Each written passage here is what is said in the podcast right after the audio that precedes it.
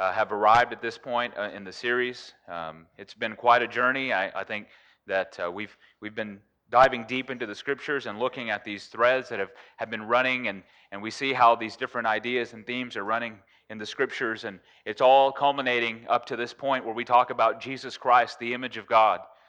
what we noticed with Adam in the garden in Genesis chapter 2 is that he was someone that was created. Adam and Eve were created. God took the dust of the ground, it says, and, and he breathed into his nostrils the breath of life, and man became a living soul. Adam was first given life. Adam was not just given life and made uh, life, he was given uh, the responsibility of being in man's or in God's image. First, uh, Genesis chapter 1, 26. Sorry, I'll get warmed up in a second. Genesis chapter 1, 26, it says, And then God said, Let us make man in our image and after our likeness, and let them have dominion over the fish of the sea, and over the birds of the heavens, and over the livestock, and over all the earth, and over every creeping thing that creeps on the earth. So God created man in his own image. In the image of God created he him, male and female created he them. And God blessed them and said to them, Be fruitful and multiply, and fill the earth, and subdue it, and have dominion over the fish of the sea, and over the birds of the heavens, and over every living thing that moves upon the earth. So Adam was and Eve made from the dust of the ground, or Adam was made from the dust of the ground, Eve was made from his rib, and together they're made in the image of God, and he gives them this great responsibility to be his image bearers in this world. And part of their charge as image bearers in this world is to be fruitful and multiply. Because God is life, He expected them to reproduce and make life and, and be as, as that representation of God of creating new life. And then also ruling in this world, subduing it. They were at the pinnacle of God's creation and given this charge to have dominion over all things and all the creation. They were told to be, be fruitful and have dominion. They were given law. Adam was, was given commandments to follow. We saw that in Genesis chapter 2, verses 8 and 9. And the Lord God planted a garden eastward in Eden, and there he put man in, who he had formed. And out of the ground made the Lord God to grow every tree that is pleasant to the sight and good for food. You see how God is the one who defines what is pleasant to our eyes? God is the one who truly defines what is good. And he gives mankind this blessing, and he puts him in this place where everything is beautiful and everything is good for food. The tree of life there, also in the midst of the garden. What a blessing. They had free access to the tree of life. And also, there in the midst of the garden was the tree of knowledge of good and evil. And the Lord God took the man and put him in the Garden of Eden to dress it and to keep it. He gave him purpose. He created him with a job to do. And he put him in that garden to work and to dress it and to keep it. And the Lord God commanded the man, saying, Of every tree of the garden, including the tree of life, you may freely eat, but of the tree of knowledge of good and evil, and good, but the tree of the knowledge of good and evil, Thou shalt not eat of it, for in the day that thou eatest thereof, thou shalt surely die. They were given law, they were given commandments. And we explored this in the, in the very first sermon. We looked at Adam as being the image of God. And we saw the pleading that Moses made with the people of Israel that helps us to understand why God gives us commandments. He was putting a choice before Adam. As Moses told the Israelites, so we see that choice laid before Adam. He lays before him blessing and curse, death and life. And really, the responsibility and the choice was for Adam to make. And God wants us to choose to follow after life and not bring disobedience. Yet, man, because of the influence of Satan, sought to elevate themselves to a status that did not belong to them. We tried to, to become more than what we were created to be and create more value for ourselves and gain more for ourselves than we had the right to. And, and humanity, because of the influence of Satan, is, is now plagued with this mindset. Genesis chapter 3, verses 5 through 6. Satan comes and says, God knows that in the day you eat thereof, then your eyes will be opened and you will be as gods, knowing good and evil. And when the woman saw that the tree was good for food, what God called evil, now Eve is influenced to see as good, and that it was pleasant to the eyes, and a tree to be desired to make one wise. She took of the fruit thereof and did eat, and gave also to her husband with her, and he did eat. Unfortunately, mankind continues to be plagued with these ideas that Satan planted in their hearts and minds at that time. We saw and talked about how God uh, was, the image of God was changed. Satan comes along and says, God knows. And so now he's claiming to know what God knows and totally misrepresenting who the true God is, changing the commandments. No, you can eat of it and you'll be okay. You're not going to die. And then he, he elevates mankind to a position that doesn't belong to them. You will be as gods. And what they introduced into the world was not anything better. They didn't elevate themselves to some higher position. Instead, they sold themselves into sin and devalued themselves. And it says in Romans chapter 5, verse 12, Wherefore, as by one man sin entered into the world, and death by sin, so death passed upon all men, for that all have sinned. And that sin had a far reaching consequence that we feel the sting of today. All have sinned, and all have experienced the, the result of sin, and that is death. And it's appointed for, for us to die. After this, the judgment, the scripture says. And because of their sin, because of that breaking of the harmony between a holy God and holy man, because of the corruption of sin, we saw last night and talked about the exile, how that separates us from God. And they were exiled from the garden. And the Lord God said, Behold, the man has become as one of us to know good and evil. And now, lest he put forth his hand and take also of the tree of life and eat and live forever. You see, God was doing him a favor by separating them from the garden. Therefore, the Lord God sent him forth from the Garden of Eden to till the ground from whence he was taken. So he drove out the man and, the, and placed at the east of the Garden of Eden cherubims and a flaming sword which turned every way to keep the way of the tree of life. They lost access to this and were restricted now from entering into this place in their unholy and corrupt state. But God had a plan. And he initiated that plan there in the garden when they fell. Genesis chapter 3:15. He said to the serpent, I will put enmity between thee and the woman, between thy seed and her seed. It shall bruise thy head, and thou shalt bruise his heel. God is saying a human life caused this problem and messed it all up and committed sin, and it's going to be a human life. The seed of the woman would come and crush the head of the serpent. The serpent would strike a blow to the heel, but only one of these is a death blow, and it would not be the bruise to the heel. But he promises that a human life would come and crush the head of this serpent. And he gave that issue, he issued that covenant, he issued that promise there in the garden. And the rest of the story of the scriptures is how God brought about this promise to pass through the pages of the Old Testament, focusing then on the, the family of Abraham. We, fo- we first encounter the, the people of Noah and, and his family, and we talked about that story and talked about how he was a prophesied son that was going to bring rest. And, and uh, how God commanded him and gave him instructions, and he created a vessel to be put in and sealed in by God, for, for the Lord shut him in, and then raised him up from that corruption and, and washed sin away and destroyed the world with a flood. And they were raised up to new life. And we saw how it was a picture of our own journey and the picture of the journey of Christ that he comes into this world, and it was a hinting and a foreshadowing of what was to come. And when they stepped out of the ark, God reissues the commandment to them that he gave to mankind and the, and the responsibility that they had to be image bearers. In Genesis 9 1 and 2, God blessed Noah and his sons and said to them, Be fruitful and multiply, and replenish the earth. And the fear of you and the dread of you shall be upon every beast of the earth, and upon every fowl of the air, upon all that moves on the earth, and upon all the fishes of the sea. In your hand they are delivered. Here we see this reissuing of the responsibility of man to be fruitful and multiply and to have dominion over all things. And Noah, again, his name means rest, and he brought rest and turned the curse of the ground over and back. And he brought rest unto his people that had suffered before. Then the language changes as we come to Abraham and we studied that story of Abraham.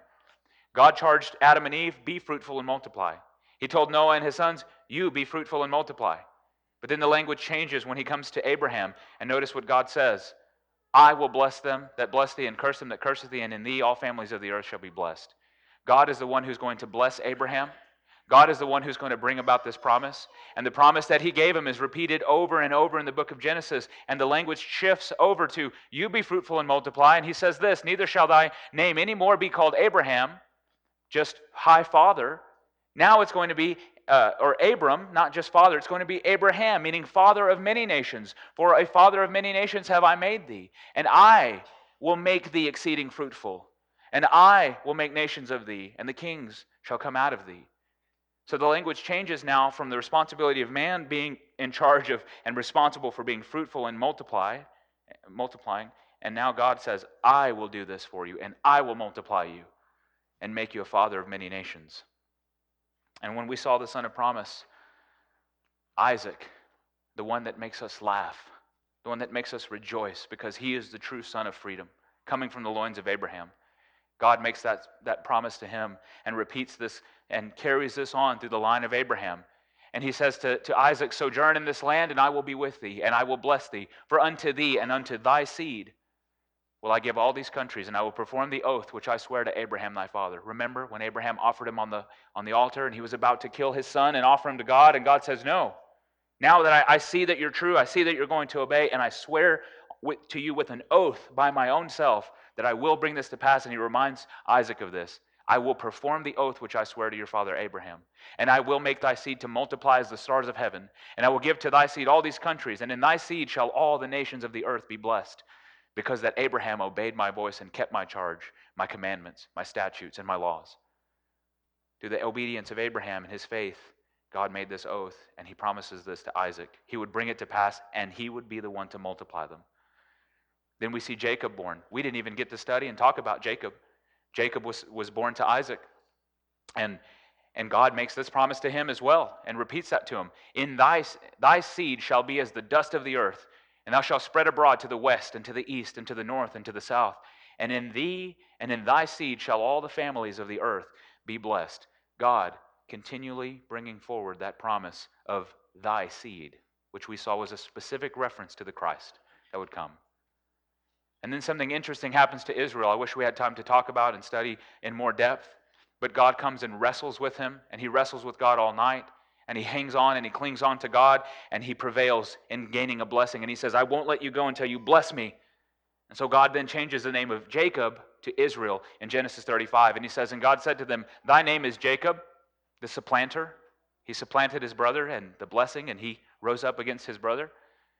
Thy name shall not be called any more Jacob, but Israel shall be thy name. And he called his name Israel.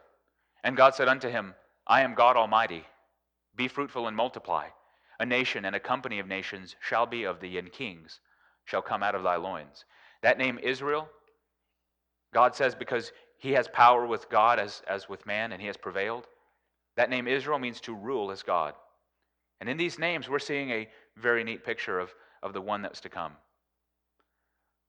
On his journey to Egypt at the end of his life, Israel is reminded of this blessing that God is going to bring about through his family. And God appears to him and encourages him and reassures him to go down to this place called Egypt.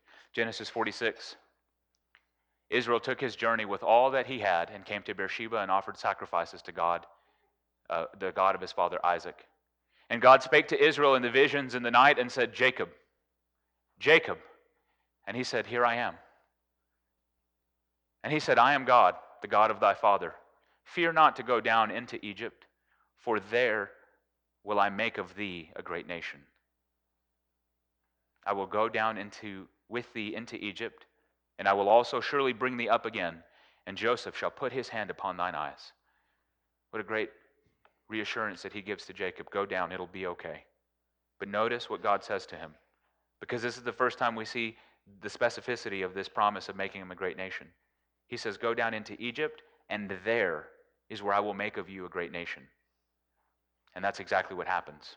They multiply, and the Israelites become a great nation. So then the story of the Bible shifts on this people, this nation of Israel, God's chosen people that He's brought about this promise through from, from the line of Abraham all this time. And they go down into Egypt and are in slavery and bondage for 400 years, but at the hands of the Egyptians, wicked oppressors that rise up over them.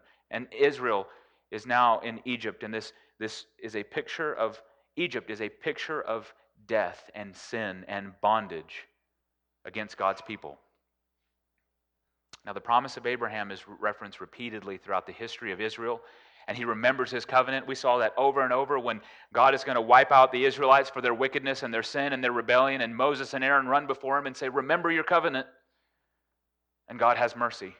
And he pulls his people out of distress time and time again, and yet the people of God rebel time and time again, and God drives them out of the land and exiles them. Now, this part of the Bible, when we look at the Old Testament and, and the stories that happen there, it clearly highlights this struggle between a holy God and a corrupt humanity. And it clearly highlights to us the struggle that God has had with man, str- struggling and, and in conflict with us, trying to bring us to life, trying to help us to choose life, trying to teach us what way is right. Yet, time and time again, we reject God and we throw that off as if it were a yoke of bondage. But God promised that He would ultimately protect His people and bring them out of the struggle of exile. We saw that last night. He would gather up all the nations unto himself. And so the, the, the Israelites, through all their suffering, They held on to this great and wonderful hope, knowing that this great one from the seed of the woman would come, knowing that this great king would come to vanquish their foes and bring peace and restoration to the land. And they longed for and they groaned for and they searched for this, this promise to come. In Zephaniah, we find a beautiful passage about the, the, this picture of hope that the people had. In, in Zephaniah 3:14, sing, O daughter of Zion. Shout, O Israel. Be glad and rejoice with all the heart, O daughter of Jerusalem. The Lord hath taken away thy judgments and has cast out thine enemy. They were once the cast out, but now the enemy is the cast out. The king of Israel, even the Lord is in the midst of thee, and thou shalt not see evil any more. In that day it shall be said to Jerusalem, Fear thou not, and to Zion, Let not thine hands be slack. For the Lord thy God is in the midst of thee. The Lord thy God in the midst of thee is mighty he will save. He will rejoice over thee with joy. He will rest in his love. He will joy over thee with singing. I will gather them that are sorrowful for the solemn assembly who are of thee, to whom the reproach of it was a burden. Behold, at that time I will undo all that afflict thee, and I will save her that halteth, and gather her that was driven out. And I will get them praise and fame in every land where they have been put to shame. And at that time I will bring you again, even the time that I gather you, for I will make you a name and a praise among all the people of the earth when I turn back your captivity before your eyes, saith the Lord. This is the hope that the people of Israel lived for. They wanted to see that king that would come and turn back this captivity. This king that would come and vanquish the foes and bring peace to the land and gather up all the nations unto himself. That's the beautiful glimmer of hope that these people had to endure all of these afflictions. And then finally, finally, the day comes.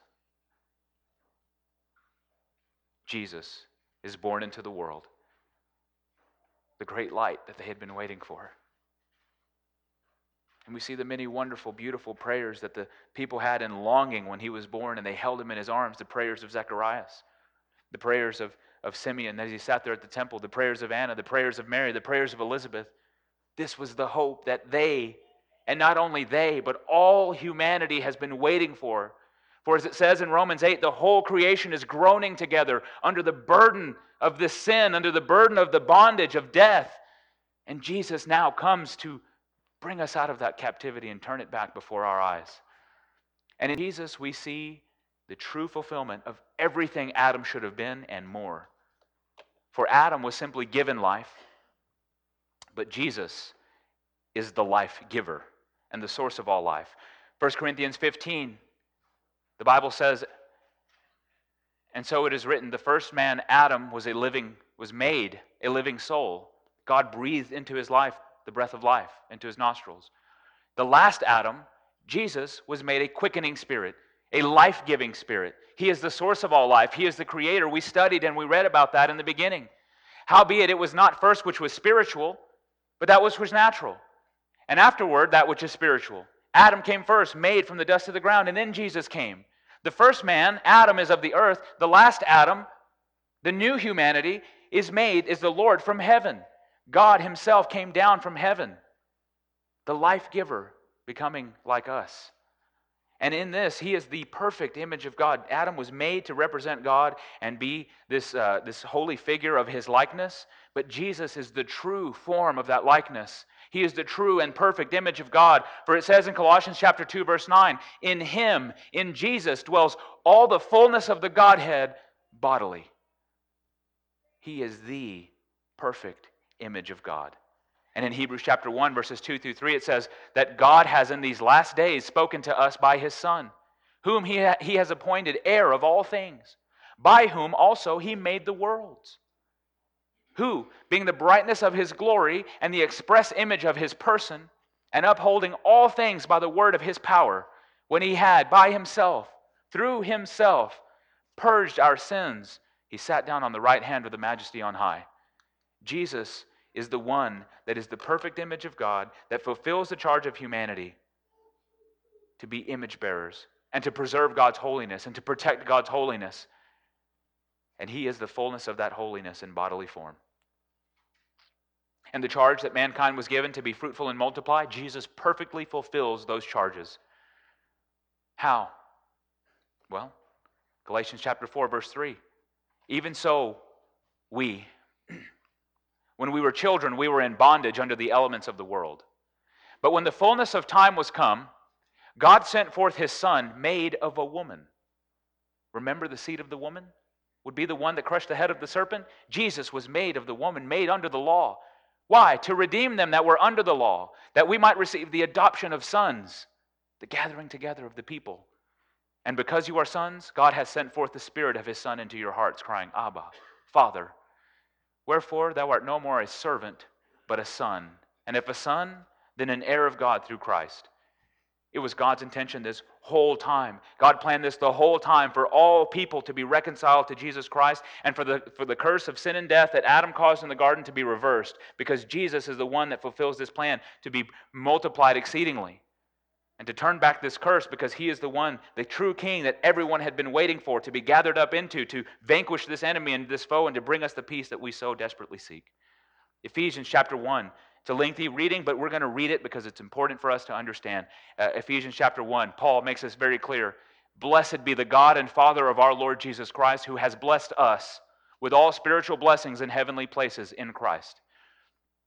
According as he has chosen us in him before the foundation of the world, that we should be holy and without blame before him in love, having predestinated us to the adoption of children by Jesus Christ to himself according to the good pleasure of his will, to the praise of the glory of his grace, wherein he hath made us accepted in the beloved, in whom we have redemption through his blood, the forgiveness of sins, according to the riches of his grace, wherein he hath abounded toward us in all wisdom and prudence.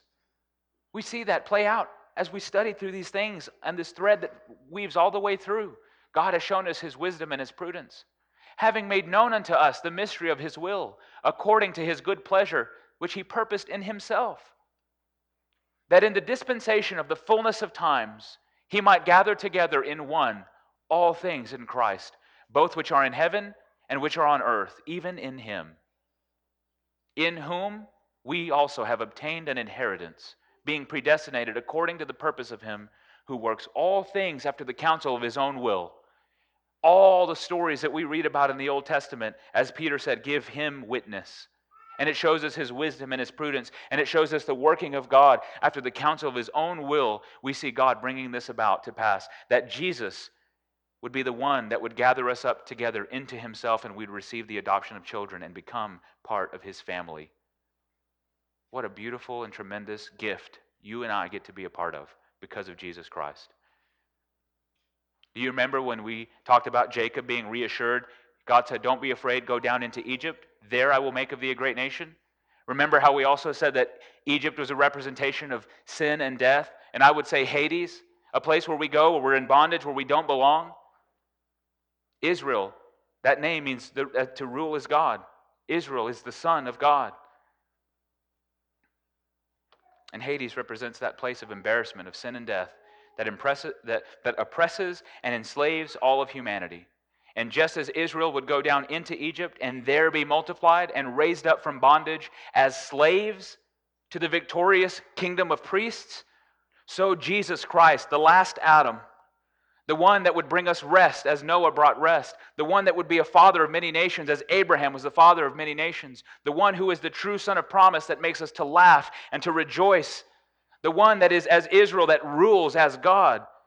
So Christ would die to sanctify all of the faithful with his blood, go down into this place, Hades, under the slavery of death, and be subject to that same slavery, but able by the power of God to break free from that and rise up victorious out of Hades, the victorious king and the high priest that will lead his royal priesthood out of there. He would, he would, there would be an exodus of his people out of sin and death. And in this act, he was multiplied. There will I multiply you, God said. And he was made a great nation of faithful children to God. This was God's intention all the time.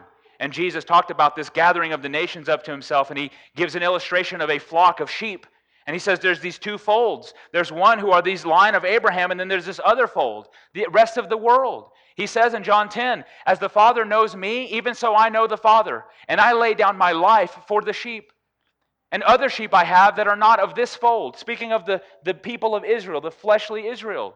He says, Them also must I bring, that they shall hear my voice, and they shall be one fold and one shepherd. Therefore doth my Father love me, because I lay down my life that I may take it again. He's going down into Egypt, there being multiplied and coming out as a father of many nations, bringing many sons to glory. He says, No man taketh it from me, his life, but he lays it down of himself. He has power to lay it down, he has power to take it again. This commandment I received of my Father. Jesus had the power and the ability to break the bondage of sin and death. And he makes of these two folds one. The Jew and the Gentile now coming together as one, the people of God. Romans chapter 9, verse 6 through 8. Not as though the word of God had taken none effect, for they are not all Israel which are of Israel. Not everyone who is considered an Israelite and part of the kingdom of God and the kingdom of priests is an Israelite coming from the line of Abraham. That's what Paul is explaining. Neither because they are the seed of Abraham are they all children, but in Isaac shall thy seed be called. We studied that thoroughly when we looked at Isaac, the son of promise, and God is saying the ones who are truly free, that's who are the children of God. That is, they which are the children of the flesh, the Israelites, the people of Abraham, the physical descendants, they, they had so much confidence in that. He says, Those are not the children of God, but the children of the promise are counted as the seed. The children of the promise are the ones who are the true people of God. And so this shows us that it wouldn't only come from Abraham's line, but the great king that gathers up the sorrowful from all the ends of the earth has gathered people from all nations, from the east and the west and the north and the south, unto himself to be the faithful children of God. And he does this just as Abraham, through his obedience, gained this blessing and this promise for us. Jesus, through his obedience, gains this blessing and this promise for us. Hebrews chapter 5, verse 8. Though he were a son, yet learned he obedience by the things which he suffered. And being made perfect, he became the author of eternal salvation unto all that obey him. And when we obey him, we receive a very incredible gift. Hebrews chapter 9, 14 through 15 says, How much more shall the blood of Christ? It's so much better than the blood of animals that the priesthood in the Old Testament offered. And if that was good enough to purify them, to be able to be, become approachable to God and sanctify the offerings they were making and make it acceptable to God, how much more shall the blood of Christ, who through the eternal Spirit offered himself without spot to God, how much more will that blood purge your conscience from dead works. And that's pictured in the idolatry that the people were serving. It's dead. It's dead. It's, it's wood and it's stone and it's gold and it's silver and it's not this living thing and we bow down and we worship that. That's dead works. And he says, God will cleanse your conscience so now you can stop serving those idols, the dead works, and now serve the living God, the true God, and it's all that cleansing comes to us through the, through the obedience of Jesus Christ and the blessing that we receive when we're washed in his blood. And for this cause, he is the mediator of the New Testament, that by means of death, for the redemption of the transgressions that were under the first testament, they which are called might receive the promise of eternal inheritance. We are made his people when we are born again unto him. And that new birth, when we're baptized into Jesus Christ, makes us his sons and daughters. 1 Peter 1 Seeing you have purified your souls in obeying the truth through the Spirit, unto unfeigned love of the brethren, unfeigned love of the family that now we're a part of. See that you love one another with a pure heart, fervently, being what? Born again, not of corruptible seed, the seed of the flesh, but of incorruptible, by the, by the word of God which lives and abides forever. When we're baptized into Jesus Christ, we're raised up as sons. And Jesus is multiplied exceedingly through that act that he does. And he fulfills that charge. And not only does he fulfill that charge, he fulfills the charge of having all dominion, and he perfectly rules as a representative in the image of God because he is the perfect image of God. And he does not fail in, in protecting and preserving and displaying holiness. And it says in Colossians chapter 1, verse 15, that Jesus, who is the image of the invisible God, the firstborn of every creature, For by him were all things created that are in heaven and that are in earth, visible and invisible, whether they be thrones or dominions or principalities or powers. All things were created by him and for him. And he is before all things, and by him all things consist. And he is the head of the body, the church, who is the beginning, the firstborn from the dead. Jesus was the first as a human life to go down into the grave and be raised up to eternal life, never to die again, and death no more has dominion over him. He's the firstborn from the dead, so that in all things he might have the preeminence. And he stands there, sit, or sits at the, the throne of God at his right hand, ruling perfectly over all of his creation. He is the one that is multiplied exceedingly, he is the one that rules perfectly as God. What we saw in Adam is that he was given law and given commandments. But what we see of the, of the true God is that he's the one who gives the law. He is the lawgiver. It comes from him because it is a reflection of himself. The Bible says in James 4, verse 12, there's one lawgiver who is able to save and to destroy, and that's Jesus Christ. What we saw of Adam is that he broke that law in order to elevate himself to the status of God. But what we see of Jesus is not that he elevated himself, God Himself, who creates all things and by Him all things consist, humbled Himself and lowered Himself to, to the status of man. Philippians chapter 2, 6 through 8.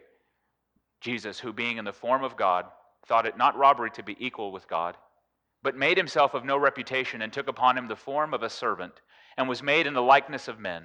And being found in fashion as a man, he humbled himself and became obedient unto death, even the death of the cross. Jesus God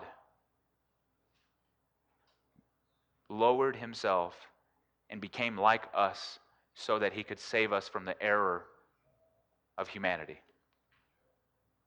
Hebrews chapter 2. Another lengthy reading, but I think it's important. We need to know what the scripture says. We need to know how this all connects. It starts there in Hebrews chapter 2, verse 6. Beautiful and wonderful. And there's so much to, to look at there, but but we'll read through it. He says, But one in a certain place testified, saying, What is man that thou art mindful of him? Or the Son of Man that thou visitest him? Thou madest him a little lower than the angels, and crownedest him with glory and honor, and did set him over the works of thy hands. Thou hast put all things in subjection under his feet. It's reminiscent of the fact that God, uh, that the, the one that would come from the seed of the woman would crush the head of the serpent, putting all things under his feet. All things are in subjection to him. For in that he hath put all in subjection under him, he left nothing that is not put under him. But now, we see not yet all, all things put under him, but we see Jesus, who is made a little lower than the angels, for the suffering of death, crowned with glory and honor, that he, by the grace of God, should taste death for every man. For it became him, for for whom are all things, and by whom are all things, in bringing many sons to glory, to make the captain of their salvations perfect through sufferings. For both he that sanctifies and those who are sanctified are all of one. For which cause he is not ashamed to call them brethren, saying, I will declare thy name unto my brethren. In the midst of the church will I sing praise unto thee. And again, I will put my trust in him. And again, behold, I and the children which God hath given me. For as much then as the children are partakers of flesh and blood, he also himself likewise took part of the same God Himself became flesh and blood to save us. That through death He would destroy him that had power of death, that is the devil, and deliver them who through fear of death were all their lifetime subject to bondage. For verily He took not on Him the nature of angels, some great spiritual being. He took on Him the seed of Abraham, lowly flesh. And God humbles Himself and saves us from that reality. Adam brought sin unto death, Jesus brings obedience unto life. 1 Corinthians 15, 20 through 22. But now is Christ risen from the dead and become the firstfruits of them that slept. For since by man came death, by a human life, we caused the problem. By man, a human life, the seed of the woman, would come the resurrection from the dead. For as in Adam, if we follow that path, we're choosing death and we're choosing to go against the commandments of God, we will die. Even so, in Christ, if we follow his example of obedience, we will be made alive. He brings us obedience unto to life. Adam, because of the sin that he committed, caused a separation between a holy God and holy man, and he separated us, and, and they were exiled from the paradise of God and from the tree of life. But Jesus is the one who delivers us from the exile. He's the one that reconciles to God and removes that separation. Colossians chapter 1 For it pleased the Father that in him all fullness should dwell. And having made peace through the blood of his cross, by him to reconcile all things unto himself. By him, I say, whether they be things in earth or things in heaven. And you, who were sometimes alienated and enemies in your mind by wicked works, yet now has he reconciled. He's removed that barrier of sin so that we could be in his presence. No longer driven from his presence in exile, but invited into his presence through the reconciliation that Christ offers in the body of his flesh through death, so that he can present you holy and unblameable and unreprovable in his sight. He removes the problem and, and brings us back to God. This was his intention all the time. We saw the great crushing weight that the people of Israel cried and they wept when they heard the walls were broken down. But this was all a picture of what God was going to do in, in this act of reconciling us to himself and saving us from death. They said in Acts chapter 15, Simeon had declared how God at the first did visit the Gentiles to take out of them a people for his name. The two flocks that Jesus was talking about. He has another fold and he made them one. And to this agree the words of the prophets, as it is written After this I will return, and I will build again the tabernacle of David, which has fallen down. And I will build again the ruins thereof, and I will set it up, that the residue of men might seek after the Lord. And all the Gentiles, upon whom my name is called, saith the Lord, who doeth all these things. This holy remnant that God was going to reconcile for mankind, pulling all the nations to himself, he accomplishes in Jesus Christ, and he rebuilds that holy temple, the temple of his body, resurrected on the third day, and now Jesus is the center of our worship, and we have peace. And not only does Jesus deliver us from this exiling from the presence of God, he delivers us from the exile of death. And thank God for that. Romans chapter 8, verse 11. But if the spirit of him that raised up Jesus from the dead dwell in you, he that raised up Jesus from the dead will quicken. That means make alive your mortal bodies by his Spirit that dwells in you. He removes this chain, he removes this curse, and we can come out of that grave as his royal priesthood. And he destroys that bondage so that death will no longer have dominion. And though we might live in fear of that time, we can live in confidence that we will be raised up because Jesus was raised up. Every man in his own order, the Bible says. Christ did it first. Afterwards, they that are his at his coming. And then cometh the end, when he shall have delivered up the kingdom to God, even the Father, when he shall have put down all rule and all authority and power, for he must reign till he hath put all enemies under his feet. The last enemy that shall be destroyed is death. And it'll be done away with, and this curse that we experience, that we feel, and the separation, and this pain, and this toil will be removed, and there will be no more tears in that place. And it'll be a wonderful occasion where we'll celebrate the glory of God for eternity, and we'll live in joy, and we'll know what it's like to be everything we were ever meant to be. And as Adam lost access to that tree of life, Jesus will invite us into that paradise, and we will gain access to the tree of life once again. He says in Revelations 2 He that hath an ear, let him hear what the Spirit saith unto the churches. To him that overcometh will I give to eat of the tree of life, which is in the midst of the paradise of God. Jesus removes this captivity from us and restores us into the presence of God and gives us access to eat freely again to that tree of life and live forever. What an amazing blessing we have in the story of Jesus Christ. Thank you for listening to today's sermon podcast. If you'd like to know more about this subject or any other Bible topic, send us a message at our Facebook page, The Church of Christ, Wheeler Area.